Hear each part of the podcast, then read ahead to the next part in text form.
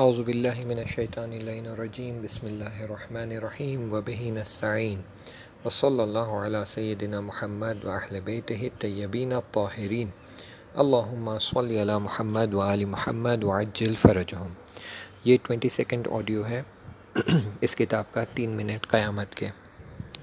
یہ جناب فرماتے ہیں کہ جب مجھے کہا گیا واپس چلے جاؤ، تو پلک جھپک جھپکتے ہی میں ہاسپٹل کے بیڈ پر تھا اور ڈاکٹرز مجھے شوق دے رہے تھے اور آخر کار انہوں نے اپنی محنت پوری کی اور مجھے زندہ کر دیا۔ روح میرے بدن میں واپس آ چکی تھی اور ایک عجیب حالت تھی میری۔ ایک طرف سے میں خوشحال تھا کہ مجھے ایک اور موقع ملا ہے تاکہ میں اپنی زندگی کو سدھار سکوں اور میرے اعمال کو نیک بنا سکوں۔ اور دوسری طرف سے ناراحتی اور غمگین تھا کہ میں اس وادی نور کو چھوڑ کر دوبارہ اس دنیا میں آ گیا ہوں جو کہ ایک فانی دنیا ہے۔ جب ڈاکٹروں نے مجھے زندہ کر دیا تو پھر یہ اپنے واپس آپریشن کے کام میں لگ گئے اور ایک طویل مدت کے بعد انہوں نے وہ جو ٹیومر تھا میرے آنکھ کے پیچھے، اسے نکال دیا یعنی آپریشن سکسیزفل ہوا تھا۔ آپریشن کے بعد مجھے وارڈ میں لے جایا گیا، جہاں پر جسے آبزرویشن وارڈ کہتے ہیں، تاکہ مجھے ڈاکٹرز کی نگرانی میں رکھ سکیں۔ اور اس کے بعد جب وہ ڈیسائیڈ کر لیں کہ میں خطرے کے باہر ہوں، تو پھر مجھے جنرل وارڈ میں شفٹ کر دیا جائے گا۔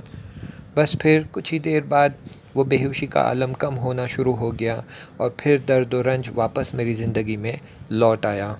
میری حالت بہتر ہو چکی تھی۔ میں اپنی سیدھی آنکھ جس کے پیچھے یہ ٹیومر تھا جب نکال دیا گیا تو اب وہ میں آنکھ کھول پا رہا تھا اور دیکھ پا رہا تھا۔ لیکن میں نہیں چاہتا تھا، حتیٰ ایک لہجے کے لیے بھی اس زیبا دنیا کو چھوڑ کر یہاں پر واپس آ جاؤں۔ جو مدت میں میں یہاں پر بیڈ پر پڑا ہوا تھا اور ڈاکٹرز نے مجھے وارڈ میں رکھا تھا، وہ چند گھنٹوں میں میں وہ ساری باتیں جو وہاں گزری تھی انہیں بار بار اپنے ذہن میں دہرا رہا تھا تاکہ یہ باتیں مجھے یاد رہیں اور میں انہیں حفظ کر سکوں۔ کتنا سخت مراحل تھا، کتنے سخت شرائط تھے وہاں پر۔ ان سب کو میں طے کر کر واپس یہاں پہنچ گیا تھا۔ میں برزخ کی جنت کو دیکھ چکا تھا، میں برزخ کی بہش کو دیکھ چکا تھا۔ وہاں پر میں راہ چل چکا تھا، وہاں کی گھاس پر میں نے قدم رکھے تھے۔ وہاں پر میں نے بی بی فاطمہ و زہرا سلام اللہ علیہ کو دیکھا تھا۔ وہاں پر میں نے ائمہ علیہ السلام کو دیکھا تھا۔ میں نے دیکھا تھا کہ آپ کی عظمت دنیا اور آخرت میں کتنی بلند اور عظیم ہے۔ اس دنیا کا تحمل کرنا میرے لیے واقعاً سخت ہو گیا تھا۔ وہاں کی نورانیت اور وہاں کی نورانی، وہاں کا نورانی عالم دیکھنے کے بعد اس دنیا کے عالم کو دیکھنا بہت سخت تھا۔ کچھ دیر بعد وہاں پر دو خانم نرس آئے اور وہ چاہتے تھے کہ میرے بیڈ کو لفٹ کے ذریعے دوسرے فلور پر لے جائے۔ لیکن جیسے ہی وہ میرے نزدیک آنے لگے تو ان میں سے ایک نرس کا چہرہ مجھے بالکل بھیڑیے کی طرح نظر آ رہا تھا۔ ایسے لگ رہا تھا کہ ایک کوئی خونخوار بھیڑیا میری طرف چلا آ رہا ہے۔ پھر مجھے جنرل وارڈ میں شفٹ کر دیا گیا اور میرے دوست اور میرے بھائی اور میرے فیملی والے لوگ آ گئے تھے تاکہ وہ میری دیکھ بھال کر سکیں۔ پھر مجھے بتایا گیا کہ کچھ لوگ چاہتے ہیں آپ کی ملاقات کے لیے آئیں، کچھ رشتہ دار چاہتے ہیں آپ کی ملاقات کے لیے آئیں۔ وہ لوگ وہاں سے اپنے گھر سے چل پڑے تھے۔ اس بات کی طرف میں متوجہ ہو چکا تھا کہ وہ اپنے گھر سے نکل چکے ہیں۔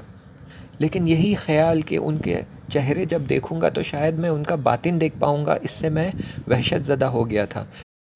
اور میرا بدن وحشت سے لرزنے لگا، میں کانپنے لگا۔ فوراً میں نے میرے بھائی سے کہا کہ انہیں فون کرو اور ان سے کہو کہ فلانی واپس چلے جائے، ہاسپٹل نہ آئے مجھے دیکھنے کے لیے۔ کسی سے ملاقات نہیں کرنا چاہتا تھا، کسی کو نہیں دیکھنا چاہتا تھا۔ مجھے اس بات کا احساس ہو رہا تھا کہ لوگوں کا باطن مجھے نظر آ رہا ہے۔ مجھے لوگوں کا باطن، ان کے اعمال کا باطن اور ان کے رفتار کے باطن مجھے نظر آ رہے تھے۔ حتیٰ جب میرے لیے غذا لائی گئی، مجھے کھانا دیا گیا، تو میں آنکھیں بند کر کے کھانا کھاتا تھا۔ مجھے ڈر تھا کہیں اس کھانے کی، کھانے کا باطن مجھے نظر آ جائے، تو پھر میں یہ کھانا نہیں کھا پاؤں گا۔ لیکن بھوک کی چپیٹ میں مجبور ہو کر مجھے کھانا کھانا ہی پڑ رہا تھا۔ کسی کو نہیں دیکھنا چاہتا تھا، کسی سے ملاقات نہیں کرنا چاہتا تھا۔ میرے کچھ دوست میرے پاس آ جاتے تھے، یہ سوچ کر کہ میں ہاسپٹل میں اکیلا ہوں اور تنہائی کا احساس کر رہا ہوں۔ اور وہ میرے پاس آ کر بیٹھ جاتے تھے۔ میں اپنا منہ پھیر کر دیوار کی طرف دیکھتا رہتا اور ان کے ہونے کے باوجود میں اور زیادہ تنہائی کا احساس کرتا۔ بعد ظہر جب ملاقات کا وقت ہوتا تو اکثر وقت میں میرا منہ پھینک کر دیوار کی طرف رکھتا اور لوگوں کی طرف نہ دیکھتا۔ ایک دفعہ میری صورت کا رنگ اڑ گیا یعنی میں پیلا پڑنے لگا، کیونکہ مجھے در و دیوار سے خدا کی تسبیح کی آوازیں آنے لگیں۔ جو میرے ساتھ تھے، جو ہاسپٹل میں میرے رشتہ دار آئے ہوئے تھے، وہ ڈاکٹر سے مل کر اصرار کرنے لگے کہ میں اپنی آنکھیں کھولوں تاکہ پتہ چلے کہ جو آپریشن ہوا ہے وہ کتنا کامیاب ہوا ہے۔ اگر میں میری آنکھیں بند رکھوں گا تو پتہ نہیں چلے گا کہ آپریشن کامیاب ہوا ہے یا نہیں بھی۔ لیکن وہ یہ نہیں جانتے تھے کہ میں اپنے اطراف جو لوگ ہیں، ان کی صورتیں دیکھنے سے ڈر رہا تھا۔ اور اسی لیے میں اپنی آنکھیں کھول نہیں رہا تھا۔ اس دن میں نے خدا کی بارگاہ میں بہت دعا کی، بہت التماس کیا اور بہت خدا کے بارگاہ میں یہ دعا کر کر چاہتا تھا کہ یہ حالت مجھ سے لے لے۔ یہ حالت جو مجھ پر طاری ہے، جس کی وجہ سے میں لوگوں کا باطن اور ہر چیز کا باطن دیکھ پا رہا تھا، یہ مجھ سے لے لے۔ میں ایسا کنٹینیو نہیں کر سکتا تھا، میں یہ حالت میں نہیں رہ سکتا تھا۔ اس حالت کی وجہ سے حتیٰ میں اپنے بہت سارے نزدیکی خانوادے اور نزدیکی فیملی والوں سے بات نہیں کر پا رہا تھا، ان کی طرف دیکھ نہیں پا رہا تھا۔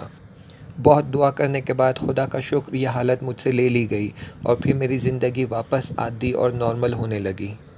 لیکن دل چاہتا تھا کہ اکیلے رہوں، دل چاہتا تھا کہ کوئی مجھے ڈسٹرب نہ کرے اور وہاں اس برزخی عالم میں جو جو گزرا تھا، بار بار میں اپنے ذہن میں دہرا رہا تھا اور وہ میرے حساب کتاب کے باتیں میں یاد کر کے انہیں بار بار اپنے ذہن میں حفظ کر رہا تھا۔ مجھے تنہائی اچھی لگنے لگی، وہ ساری باتیں یاد آنے لگی۔ کتنے زیبا لحظات تھے وہ۔ وہاں پر اصلاً زمان مترا نہیں تھا، زمان کی بات ہی نہیں تھی۔ وہاں پر کبھی کوئی چیز کی ضرورت محسوس نہیں ہوتی تھی، حتیٰ بات کرنے کی بھی ضرورت محسوس نہیں ہوتی تھی۔ اگر کچھ بتانا چاہتے یا کسی کو کچھ کہنا چاہتے، تو بس ایک نگاہ کرتے ہی وہ ساری باتیں اس تک پہنچ جاتی اور اس کے دل میں وہ بات پہنچ جاتی۔ کیونکہ وہاں زمان نہیں تھا، تو اول سے آخر تک سب کچھ دیکھ سکتے تھے۔ بلکہ میں نے کچھ ایسے اتفاقات بھی وہاں دیکھے جو ابھی تک اس دنیا میں ہوئے نہیں تھے۔ جب میرے وہاں پر آخری لحظات تھے یعنی یہاں واپس آنے سے پہلے، میں نے کچھ اپنے دوستوں کو اور ہمکاروں کو دیکھا تھا کہ جو شہید کے کپڑے پہنے ہوئے تھے۔ تو میں جاننا چاہتا تھا کہ کیا واقعاً یہ لوگ شہید ہو چکے ہیں یا نہیں ہوئے ہیں۔ تو میں میرے ایک رشتہ دار کی مدد سے وہیں ہاسپٹل سے دفتر میں فون کیا اور وہاں میں نے ان کی پیگیری کی اور پوچھ تاچھ کی کہ فلانی اور فلانی اور فلانی کچھ نام لے کر میں نے پوچھا کہ ان کی کیا حال ہے؟ یہ سب ٹھیک ٹھاک تو ہے؟ تو جواب آیا کہ ہاں یہ سب صحیح و سالم ہے اور سب ٹھیک ٹھاک ہے۔ میں تعجب کرنے لگا۔ کیونکہ پھر جو کچھ میں نے وہاں دیکھا، کیا وہ صرف میرا وہم تھا یا پھر وہ حقیقت تھی؟ اگر وہاں پر وہ شہید کے کپڑے پہنے ہوئے تھے، تو پھر ابھی تک اس دنیا میں یہ باقی کیسے ہیں؟ اس دنیا میں وہ زندہ کیسے؟ جبکہ میں نے دیکھا ہے کہ وہ شہادت کے کپڑے پہنے ہوئے برزخ کی بہشت میں داخل ہو رہے تھے۔ کچھ دن بعد جب میری حالت تھوڑی بہتر ہوئی، تو مجھے ہاسپٹل سے ڈسچارج کر دیا گیا۔ لیکن میرے ذہن میں ابھی بھی وہ باتیں چل رہی تھی کہ کیسے اور کیوں یہ ہوا کہ میں اپنے کچھ دوستوں کو دیکھ رہا تھا کہ وہ وہاں شہید ہوئے ہیں جبکہ وہ ابھی زندہ ہیں اور دفتر میں کام کر رہے ہیں۔ پھر یہ کیسے ممکن ہے کہ میں نے ان کی شہادت کی خبر دیکھی؟ کچھ دن بعد تھوڑا ماحول بدلے، اس لیے میں اپنی خانوم کے ساتھ کچھ خریداری کرنے کے لیے باہر چلا گیا۔ بس بازار کے نزدیک پہنچا ہی تھا کہ میرے ایک دوست کا بیٹا وہاں سے گزرتے ہوئے مجھے سلام کر کر چلا گیا۔ میرے چہرے کا رنگ اڑ گیا۔ میں نے اپنے ہمسر سے کہا، مگر یہ فلانی شخص نہیں ہے۔ تو اس نے کہا ہاں یہ وہی ہے۔ کیوں؟ کیا ہوا؟ کیوں اس طرح پوچھ رہے ہو؟ میں جانتا تھا کہ یہ شخص جو ہے، یہ ڈرگ ایڈکٹ تھا اور ہمیشہ غلط کاموں میں ملوث تھا۔ جب دیکھو، جب یہ کوئی نہ کوئی غلط کام کرتا، تاکہ اس کے پاس پیسے جمع ہو جائے، تاکہ یہ اپنے ڈرگس خرید کر اپنی عادت کو کنٹینیو کر سکے۔ تو میں نے اپنی خانم سے پوچھا، مگر یہ ابھی تک زندہ ہے؟ یہ مرا نہیں؟ میں نے خود اسے وہاں برزخ کے عالم میں دیکھا ہے۔ اس کی حالت بہت خراب تھی۔ یہ بہت ہی مشکلات میں مبتلا تھا۔ یہ کئی لوگوں سے التماس کر رہا تھا۔ بلکہ خدا کے ملائک سے بار بار التماس کر رہا تھا اور معافی طلب کر رہا تھا۔ بلکہ میں تو یہ بھی جانتا ہوں کہ اس کی موت کیسے ہوگی۔ تو میری خانم نے مسکراتے ہوئے کہا، مطمئن ہے؟ اسی کو دیکھا تم نے؟ کہیں کوئی غلطی تو نہیں ہوئی؟ کسی اور کو دیکھا ہوگا شاید۔ اچھا یہ تو تم کہہ رہے ہو کہ اس کے موت کی علت جانتے ہو ریزن جانتے ہو، تو بتاؤ پھر اس کی موت کیسے ہوگی؟ تو میں نے بتایا کہ ہمیشہ کی طرح یہ اپنی عادت ڈرگس کی عادت پوری کرنے کے لیے چوری کرے گا اور اس بار وہ لائٹ کے پول پر چڑھے گا اور چاہے گا کہ کچھ تاروں کو کاٹے اور انہیں بیچے، لیکن وہ لائٹ کے تار بہت زیادہ پاورفل وولٹیج والے ہوں گے اور اسی وجہ سے اسے وہاں شوق لگے گا اور شوق لگ کر وہ وہاں مر جائے گا۔ تو میری خانم نے کہا، ابھی تو وہ صحیح و سالم ہے اور خوشحال بھی ہے۔ دیکھیں گے آگے کیا ہوتا ہے۔ جب اس رات ہم واپس آ گئے تو میں بیٹھ کر سوچنے لگا کہ پھر وہ سب جو میں نے دیکھا، کیا وہ وہم تھا یا حقیقت تھی؟